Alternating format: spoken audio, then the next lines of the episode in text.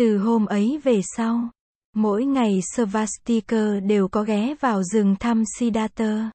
Những hôm nào cắt được đầy gánh cỏ thì Svastika ghé vào và ăn trưa với Siddhartha. Nắng càng gay gắt thì cỏ càng ít đi.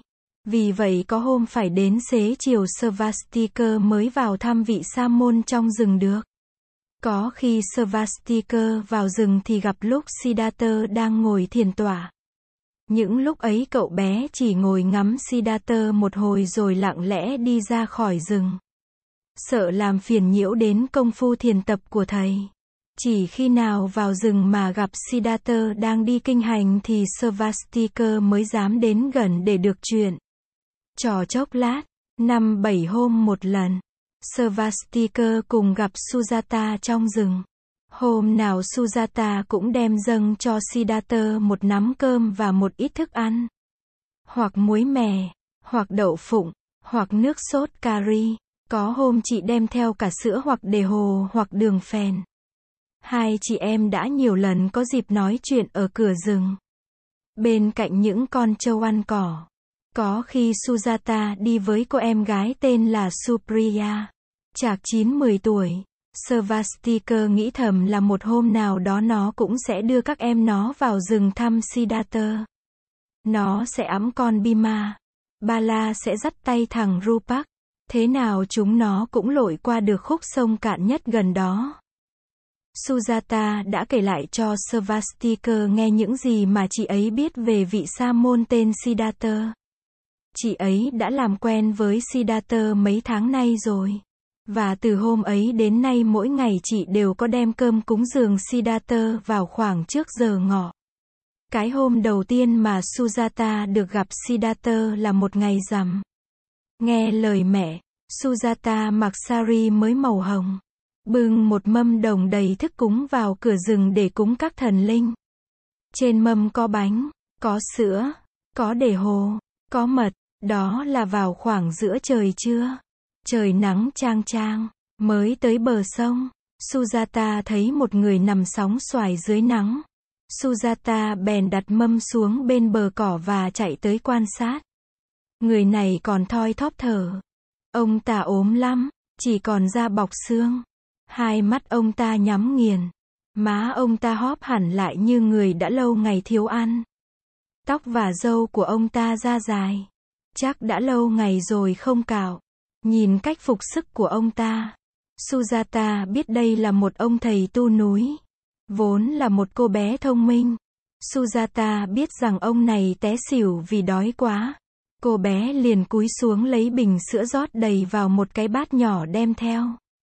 Rồi cô kê bát sữa vào môi người kia và đổ xuống từng giọt. Ban đầu người ấy không đáp ứng. Nhưng sau đó đôi môi động đậy và người ấy há miệng ra. Sujata kê hẳn bát sữa vào miệng người ấy và đổ sữa vào từ từ. Người ấy bắt đầu uống. Chẳng mấy chốc bát sữa đã cạn. Sujata ngồi xuống một bên bờ cỏ để đợi phản ứng. Người kia từ từ ngồi dậy. Mở mắt, thấy Sujata. Người ấy mỉm cười. Ông kéo chiếc khăn choàng lại trên vai. Ngồi xếp bằng lại trên bờ cỏ. Trong tư thế hoa sen. Thân hình rất thẳng. Và bắt đầu thở. Thế ngồi của ông rất vững và rất đẹp. Tưởng đây là một vị thần linh của rừng núi hiện ra để thử mình. Cô bé chắp hai tay để lại xuống. Nhưng người ấy đã đưa một bàn tay ra ngăn lại. Sujata còn ngẩn ngơ thì người ấy lên tiếng nhỏ nhẹ bảo cô. Còn rót thêm cho ta một ít sữa nữa. sung sướng. Sujata rót sữa đầy bát dâng lên. Người ấy tiếp lấy và uống cạn. Sữa thật là màu nhiệm. Trong chưa đầy một khắc đồng hồ. Sức khỏe người ấy hình như đã được phục hồi. Mắt người đó thật sáng. Nụ cười người đó thật hiền. Sujata hỏi thăm về duyên cớ tại sao người ấy ngất xỉu giữa đường. Người ấy nói, ta tu ở trong rừng này. Vì tu khổ hạnh lâu ngày nên thân thể ta yếu mòn. Hôm nay ta đã quyết định xuống xóm để hóa trai. Nhưng đi đến đây thì kiệt sức. May mà con đến kịp để cứu ta. Ngồi trên bờ sông, người ấy kể cho Sujata nghe sơ lược về cuộc đời tu hành của ông. Nhờ đó mà Sujata biết được rằng vị sa môn mà mình đã cứu thoát chết tên là Siddhartha.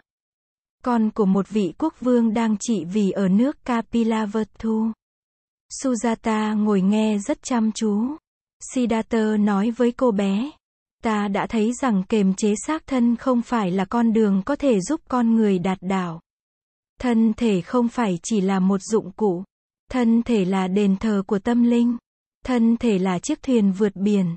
Vì vậy ta đã từ bỏ con đường kềm chế xác thân bằng sự đói khát và bằng sự chịu đựng.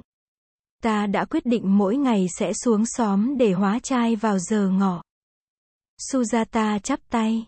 Nếu thầy cho phép thì mỗi ngày con sẽ đem dâng cúng thực phẩm cho thầy.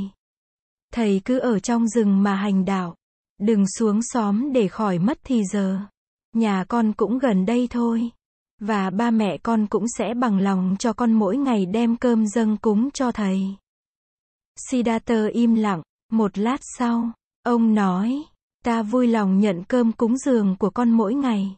Nhưng ta cũng muốn thỉnh thoảng đi vào xóm để khất thực và tiếp xúc với bà con trong xóm. Hôm nào con đưa ta tới nhà con nhé. Ta muốn làm quen với ba và mẹ của con. Ta cũng muốn gặp các em bé khác trong xóm. Sujata mừng rỡ. Cô bé chắp tay bái tạ. Cô rất vui khi nghĩ đến lúc được vị sa môn này ghé lại nhà và thăm ba mẹ của cô. Cô không nghĩ rằng cúng dường cho vị sa môn này là tốn kém. Gia đình cô là một trong những gia đình khá giả nhất ở Uruvela. Nhưng Sujata không muốn nói điều ấy ra. Cô nghĩ đây là một ông thầy tu núi. Cúng dường cho ông quan trọng gấp mấy lần cúng dường các vị thần núi thần rừng. Sau này mà ông ấy tìm được đạo thì cuộc đời sẽ được vơi bớt bao nhiêu là nỗi khổ. Siddhartha đã chỉ cho Sujata dạng núi đang Siri, nơi có những hang động mà ông đã từng cư trú để hành đạo. Rồi ông nói, bắt đầu từ hôm nay, ta sẽ không cư trú ở đó nữa. Bên bờ sông, có một khu rừng rất mát và có một cây pippala thật sum xuê. Ngồi dưới gốc cây ta có thể thấy được cả dòng sông. Ta đã chọn nơi ấy để tu hành. Mai mốt khi con đem theo thức ăn cúng dường cho ta. Con sẽ đem tới đấy. Để ta đưa con đi xem qua chỗ ấy cho biết. Rồi ông đưa Sujata vào thăm khu rừng êm mát bên bờ sông Neranjara. Ông chỉ cho cô bé xem gốc cây Pippala mà ông thường ngồi để thiền định.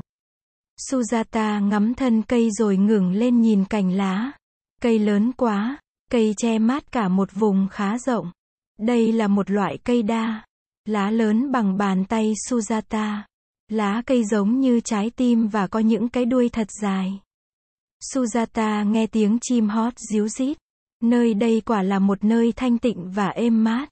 Sujata cũng đã có lần tới đây với ba mẹ cô để dâng cúng phẩm vật cho thần linh. Vậy đây là nhà mới của thầy. Có phải thế không? Sujata nhìn Siddhartha với hai mắt to và tròn lấp láy. Mỗi ngày con sẽ vào đây thăm thầy. Siddhartha gật đầu. Ông đưa tiễn Sujata ra cửa rừng. Rồi trở về gốc cây ngồi thiền tỏa. Từ hôm đó, ngày nào Sujata cũng mang cơm hoặc bánh vào cúng dường vị sa môn. Trước khi mặt trời đứng bóng, có khi cô bé mang theo cả sữa, hoặc để hồ. Có khi Siddhartha cầm bát tự mình đi vào làng khất thực. Ông đã gặp được cha mẹ của Sujata, và biết rằng cha của Sujata là vị hương cả trong làng. Sujata cũng đưa ông đi và gặp những đứa trẻ khác mà cô bé quen ở trong xóm. Cô cũng đưa ông tới nhà người thợ cạo và nhờ người này cạo sạch tóc và râu cho vị sa môn. Sức khỏe của Siddhartha phục hồi thật mau chóng. Siddhartha cũng cho cô bé thí chủ biết rằng công phu thiền quán của người đang mang lại nhiều hoa. Trái quan trọng, cho đến một hôm, Sujata được gặp Svastika. Hôm ấy Sujata đến sớm và đã được Siddhartha nói cho nghe về cuộc gặp gỡ với Svastika chiều hôm trước. Sujata vừa mới ngỏ ý muốn được gặp Svastika thì Svastika đã hiện ra trong rừng. Sau này có dịp gặp Svastika, Sujata đã hỏi thăm về các em của Svastika. Và Sujata cũng đã cùng với Puna tới nhà Svastikar chơi. Puna là con hầu mới của Sujata. Con hầu cũ, tên là Radha, đã bị bệnh thương hàn chết cách đây hai tháng. Trong những lần thăm viếng sau này Sujata đã đem cho các em của Svastikar một ít áo quần cũ nhưng còn rất tốt, và Sujata đã ấm bé Bima trước sự ngạc nhiên của con hầu Puna. Sujata dặn Puna đừng mách cho ba mẹ cô biết là cô đã ấm trong tay một em bé ngoại cấp. Một bữa trưa hôm nọ, bọn trẻ rủ nhau vào thăm Siddhartha khá đông. Các em của Svastika đều có mặt. Sujata rủ theo Balagupta, Vijayasena, Uluvilai và Jatulika. Bốn người này đều là bạn gái của Sujata. Sujata cũng mời được chị họ là Nandabala cùng đi. Chị Nandabala đã 16 tuổi. Anh Nalaka năm nay đã 14. Còn Subas mới 9 tuổi. 11 đứa ngồi thành một vòng cung trước mặt Siddhartha. Hôm ấy ngoài thức ăn đem theo để cúng dường vị sa môn. Bọn trẻ còn đem theo thức ăn trưa của chúng. Sau khi dâng cơm cho Siddhartha, bọn trẻ cũng mở thức ăn của mình ra ăn trong yên lặng. Bala và Rupak đã được anh dặn dò và huấn luyện kỹ càng rồi cho nên chúng ngồi ăn thật nghiêm trang. Bé Bima mở to mắt nhìn mọi người. Chưa bao giờ bé thấy nhiều người như thế. Bé ngồi thật ngoan trong lòng Svastika và không hề khóc. Hôm ấy Svastika đã cúng dường một ôm cỏ mới cho Siddhartha. Svastikar cũng đã nhờ đứa bạn chăn trâu của nó là thằng Gavampeti coi trâu dùm trong giấc trưa. Ngoài ruộng trời nắng gắt lắm nhưng trong rừng bọn trẻ đang cùng với vị sa môn ngồi trong bóng cây.